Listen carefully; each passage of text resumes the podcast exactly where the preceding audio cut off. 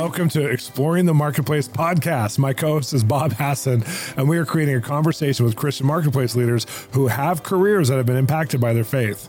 We are also answering your questions about entrepreneurship, business leadership, careers, and how the kingdom of God changes your impact in the marketplace. Come join the conversation now. Welcome to Exploring the Marketplace. I'm Bob Hasson with Shawn Bolz. Shawn, how are you?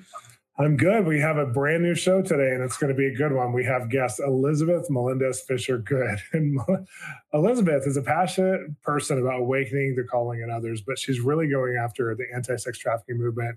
She's been doing it for over a decade. She's helped thousands of survivors find freedom and rehabilitation.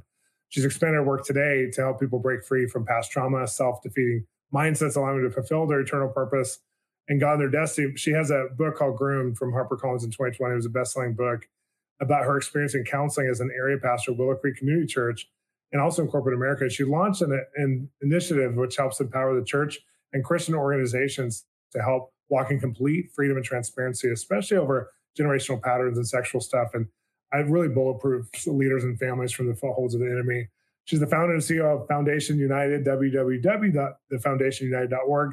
Mm-hmm. Which was created out of her passion to end sexual exploitation and protect children globally. There's so many programs on there that you as a church can get involved with, both for the trafficking side, but also for real talk about sex. She has programs for K through 12 high schools and schools, elementary schools, for both public secular schools, but also for Christian schools. So she's going to be an exciting guest. She's going to be sharing from her experience of starting these global initiatives. And she's just getting back, Bob, from this event that I didn't even know there was such a thing. It represents over 75,000 denominations on the earth. Wow. Humanity, where she's the keynote speaker, and she's going to be talking, or she hopefully she'll share with us what happened at the event, where she's a real talk and introducing some sexual curriculum to open the can of worms of this talk and discussion over pornography and sexuality and the church. But we want to talk to her too about running that organization, because it's such a massive feat that she's doing right now. Yeah, it's amazing. Well, up next, Elizabeth Good. Shawn Gaby, you're going to be doing a class coming up at the Spiritual Growth Academy here at BolzMinistries.com. I love this class because it's called Everyday Supernatural Lifestyle. And this is really developing leadership to everyday people. Tell us about what you're going to be teaching and imparting. One of the biggest things we're going to be doing is really talking about how to bring the voice of God in our relationship with God out into the marketplace. How do we navigate those waters and see him move, him speak in the environments that we're in everyday life as leaders? I love that so much because there's not a lot of classes on this. There's not a lot of information on this. There's some stories you can hear, but you're actually teaching it, and you've been teaching this for a long time. You do not want to miss this class, especially if you're a career person, you're an influencer, you're a leader. You want this as part of your foundation laying experience. Come join us, BolzMinistries.com today. Welcome back. We're here with Elizabeth. Elizabeth, welcome. Thank you. Thanks for having me. Thrilled to be here. We're so glad to have you. And you just got off the plane from addressing kind of the whole church in the world. And I didn't even know about this kind of event that was happening every year, but tell us about it and tell us about what you came out of just now. Well, I didn't know either. And it's one of those, you know, we talked about miracles and everything's sort of a miracle. The weirdest part that it all started was I was invited to be a delegate with the Christian Economic Forum. Now, if you knew me better, I don't even count. Like, I am not a math girl. I'm like, what? Me? My husband was like the hedge fund. He's the, you know, finance guy. And I get invited into this. So we went to Beaver Creek July 21, and they put you in forums. So it's me and all this men, they talk about these things. But when they ask, well, what's really impacting our world? I would always step forward. Well, how about the fact that the families aren't even realizing they're getting dismantled systemically and the lowest sex trafficking? They're like, oh. And then from there, somehow I was invited almost immediately to be a delegate in GSF, which I've never heard of either. And that's the Global Strategic Forum. And they said their mission, though, was to awaken the global church. I'm like, oh, yeah, that one I could do. And they were saying that they were looking at the 10 different mountains and how the church has lost the mountains. And I didn't even understand what this whole GSF was part of. And I went to the first thing in Houston, and every time someone spoke about one of the mountains, I would interject my piece of, well, yeah, but as a Christian, we're seen as hypocritical because, you know, we're being, you know, the same stats and the same scandals and the same. And they're like, what? And I would talk a little bit about, you know, the real stuff going on behind the scenes. And so then they invited me to speak this year in Austria. And that's what I just got home from. Wow. And they said, can you talk about your Real Talk program, what you've just launched through the Foundation United to awaken the church to the root level things that need to change to eventually eradicate sex trafficking and all the other, I call them symptoms. These are symptoms that we're really focused on.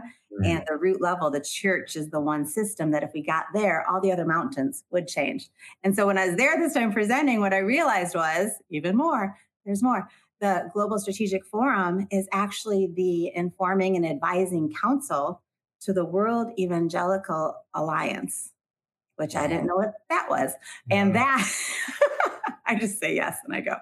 But that's the umbrella to all of the Protestant, which again, I thought, oh, maybe it's just the Presbyterians or maybe it's just the Methodists, but it's the cares, everybody's under it, Pentecostal.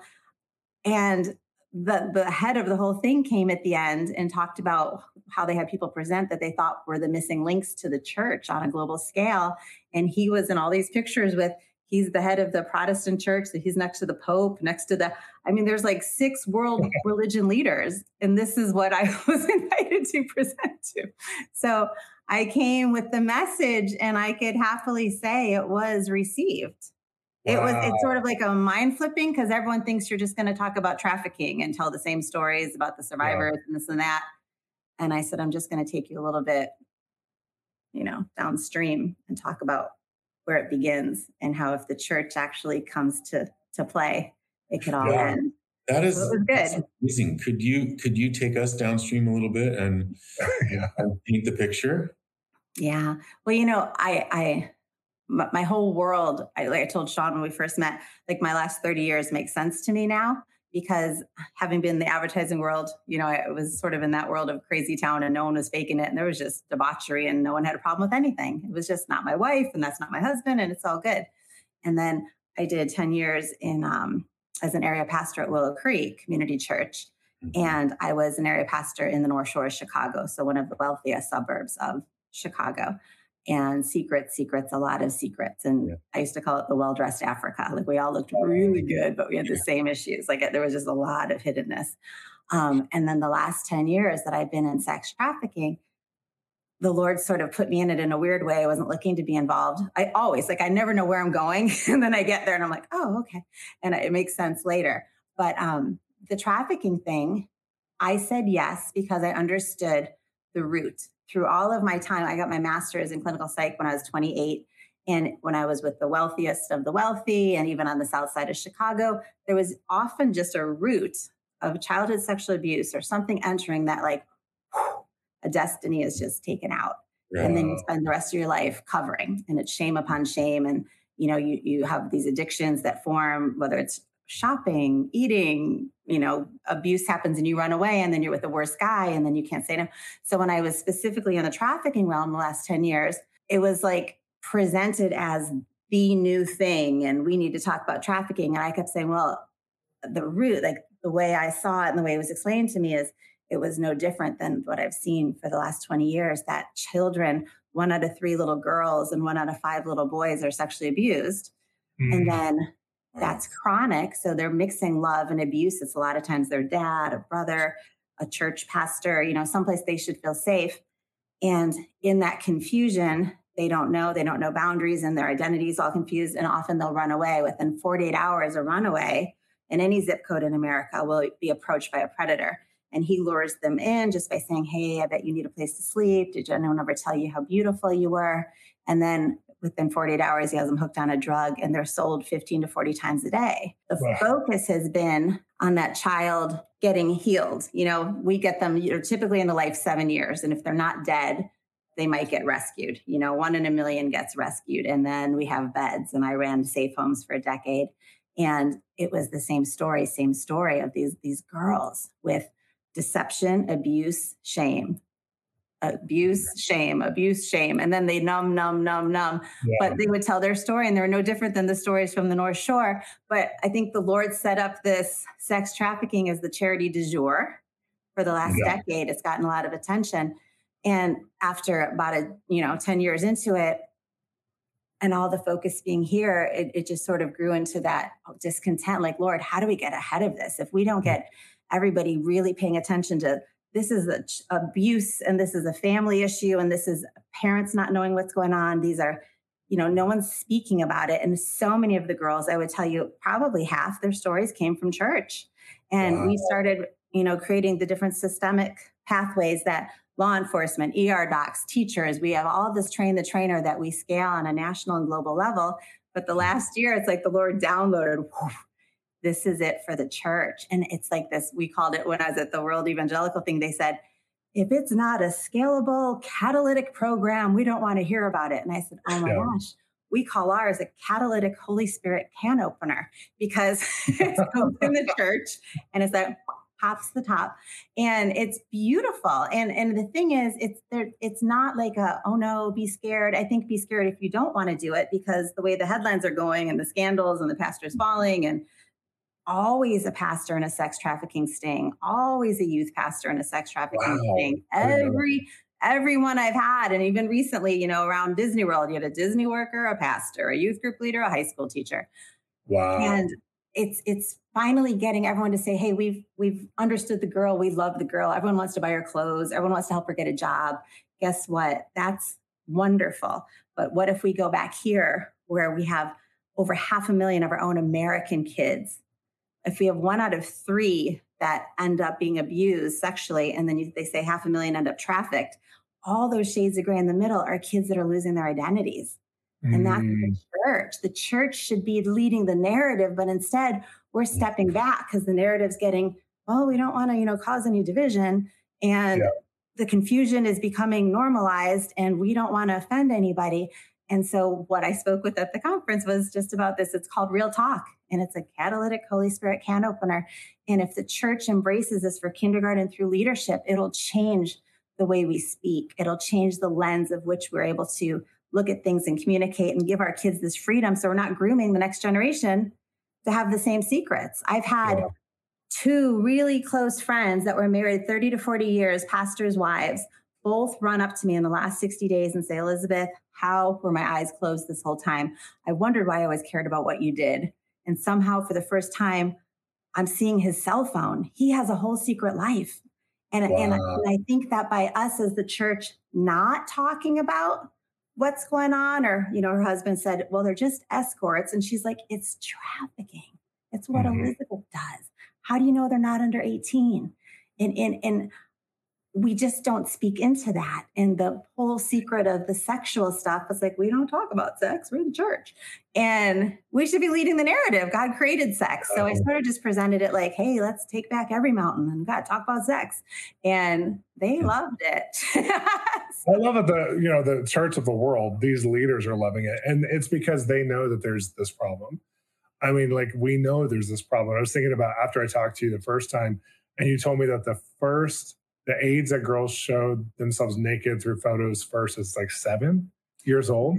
When I started, it was 12. Now it's 7. It's 7. And I was telling my wife about this. And then Hartley, the next day, my little daughter, who's 7, came and she goes, Dad, look at this program that it's advertising right now on my normal app. Now she's on restricted under 8-year-old or whatever, whatever. And it was like this game that looks like Kim Kardashian and someone else in animation form, but very badly dressed, kissing, like making out. And I look at the game and I go into the app store, and it's targeted for 5 to 8-year-olds. That's the target audience for the game. And it was completely like, it's like pre-sex sex basically. And Hartley was aware enough to go, there's something wrong with this. Like, can you tell me what's going on? And I was like, it's a kissing game. Let's just get off that. But then I was like, I'm not even safe with, there's no parental controls. I can control that out of my games. And then there's other games that are like, you know, like Roblox and their games where the first time I played, I think it was Minecraft or Roblox with my girls online, there was people making naked drawings, and we had to completely get off of it right away. And it was just in a normal chat room that was safe that has guards on it. And they were doing a picture game, and the people were making naked pictures of women. And I'm like, oh, so we can't go online. So this is like, they're at a stage where this is what's there. And they're telling me, but our friends can go on. And I'm like, yeah, but we're going to protect you. And we're going to explain and talk and have real conversations with you about this. And it was so cool to hear that you had a program called Real Talk, that actually helps people to have conversations, because that's the missing piece is parents don't feel empowered because they're failing. and then they won't have the talks with their kids because they're in shame. So if you're in shame, you don't talk about shameful things, right? And so I love the fact that you opened up the can of worms of the Holy Spirit. And I love the fact that your trafficking background, which when she talks about helping women, they've helped women by the thousands, not the hundreds. Yeah. I have organizations that are friends that have helped one home with 17 women at a time. Yes. You guys have done by the thousands for the last 10 years. And the fact that you love that, but you saw that you can go deeper into the roots. So I just think it's an eye-opener, awakener to what we're going into is what God wants to heal in our generation. There's an empowerment here to be had. Wow. So take us on the journey. Take us a little bit deeper background, because you ended up getting awakened to a lot of this and even going after your master's degree and the whole thing because of your own experience with God. Take us on that journey. Well, I think I read after my master's degree because I was so broken, and I was trying so hard. I think I shared with you, I was raised, Holiness Pentecostal in Arkansas with my mom's family. So every summer it's like, speaking in tongues and running around, and I was taught healing. And I was raised in that. And then at home, my dad's family was Baptist. So I was Awana, and I was like sword drills and girl of the year and chum of the month. And so I had the Bible, I had the gifts. But then Satan, like what I always say is, and this is what I've saw was, I think the Lord just awakened me to this. I mean, the Lord, when we come out of the womb, it's like baby and there's purpose. And if we're not killed in the womb, which is the goal, it's game on. It's attack from day one. So if I was like all lit up in the church and loving the church and loving God as a kid and loving each side of it, I was a target. And I was abused by a worship leader in the Pentecostal Holiness Church by the time I was 10. And it's just an earth shattering, because that was my happy place. It was farms and puppies and horses I got to name when they're born. And it was my lightning bolt. And it was on the way to church. And then he grabbed his guitar out of the truck and went to the front of the stage. And I'm in the truck like, are you kidding me? And you don't have words because you're a kid. And as a kid, you're a concrete thinker and you don't know. And that was my favorite person. You just don't even, you feel like you're in a soap opera. And I remember just going in the bathroom, and when I came out, I'm like, okay, just gonna act like it didn't happen. I went and sat down by my other uncle, and he put his arm around me, and I just, from that moment on, I'm like, okay, is it gonna happen again? And then it's the only thing in the world that when it happens to you, it's a crime of another, a sin of another. But that's why, when the Bible says, confess your sins one to another, this was a sin done to me. Yeah. But by not confessing it, I took on the shame, and it just slowly changed me. And then I put myself in situations. I got drunk at 13, and somebody had sex with me there, and I have no memory. And just the layers, Satan's like, we're not going to get this girl out of the shame. And I just stayed, but I worked so hard. I was journaled and God, I love you, but I couldn't tell anybody anything. And if we're not, that's why I'm so passionate about Real Talk, because if there was some place that somehow I had gotten to speak that it wasn't my fault or that I was still okay, but I felt so damaged. And I think that over time, I through effort, and I had God, but I wasn't getting fully healed, squeaked my way through. I got a great job. I got into advertising. I got my master's, but I wasn't healed. And it's when I was already on stage at Willow, and I was the director of equipping and training, and I was, the area pastor and all that. And super judgmental, like so many of us Christians can be, and always seeing what everyone else needed to do, that I had something with my third pregnancy that the Lord called me weirdly to a charismatic Catholic priest for healing.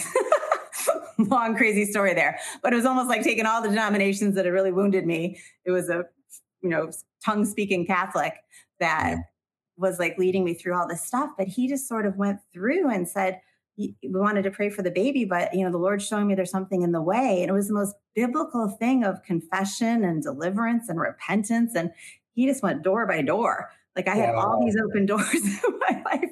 Wow. But as a leader, I wasn't aware because I had grown up with them and they become normalized. And I think that's why the church is hesitant to talk about these hard conversations, because they're not sure what's going to come out and they think the result will be punishment or shame.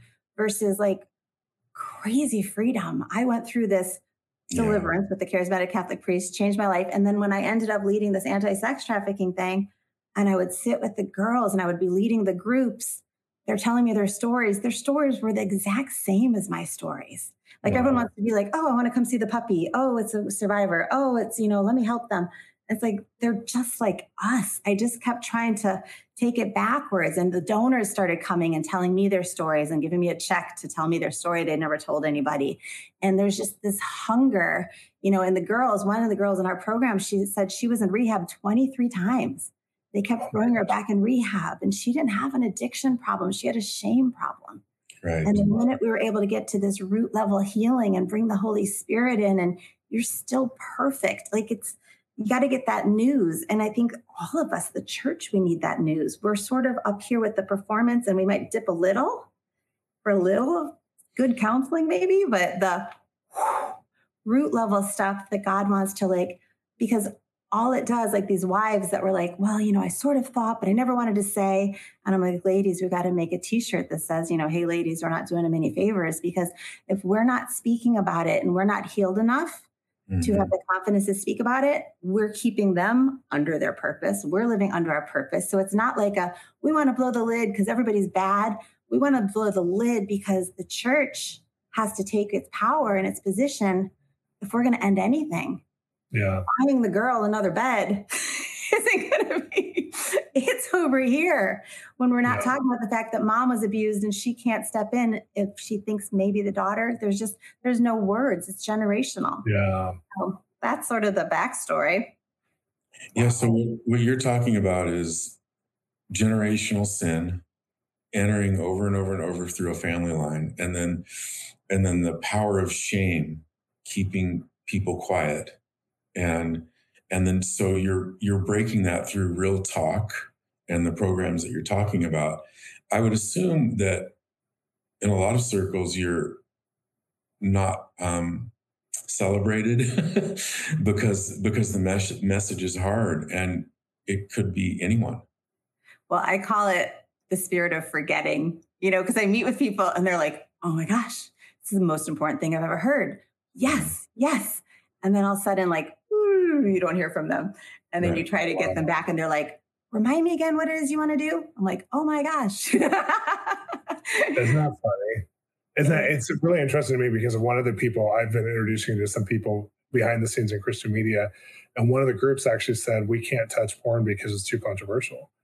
And I was like, and this is what I work with. And so I was like, I still have to investigate why they can talk about transgender stuff, homosexuality in the church. They want to go after abortion all the time, but just basic sexual brokenness that so many people share that story in the church. I mean, you say it's what, 70% you were saying?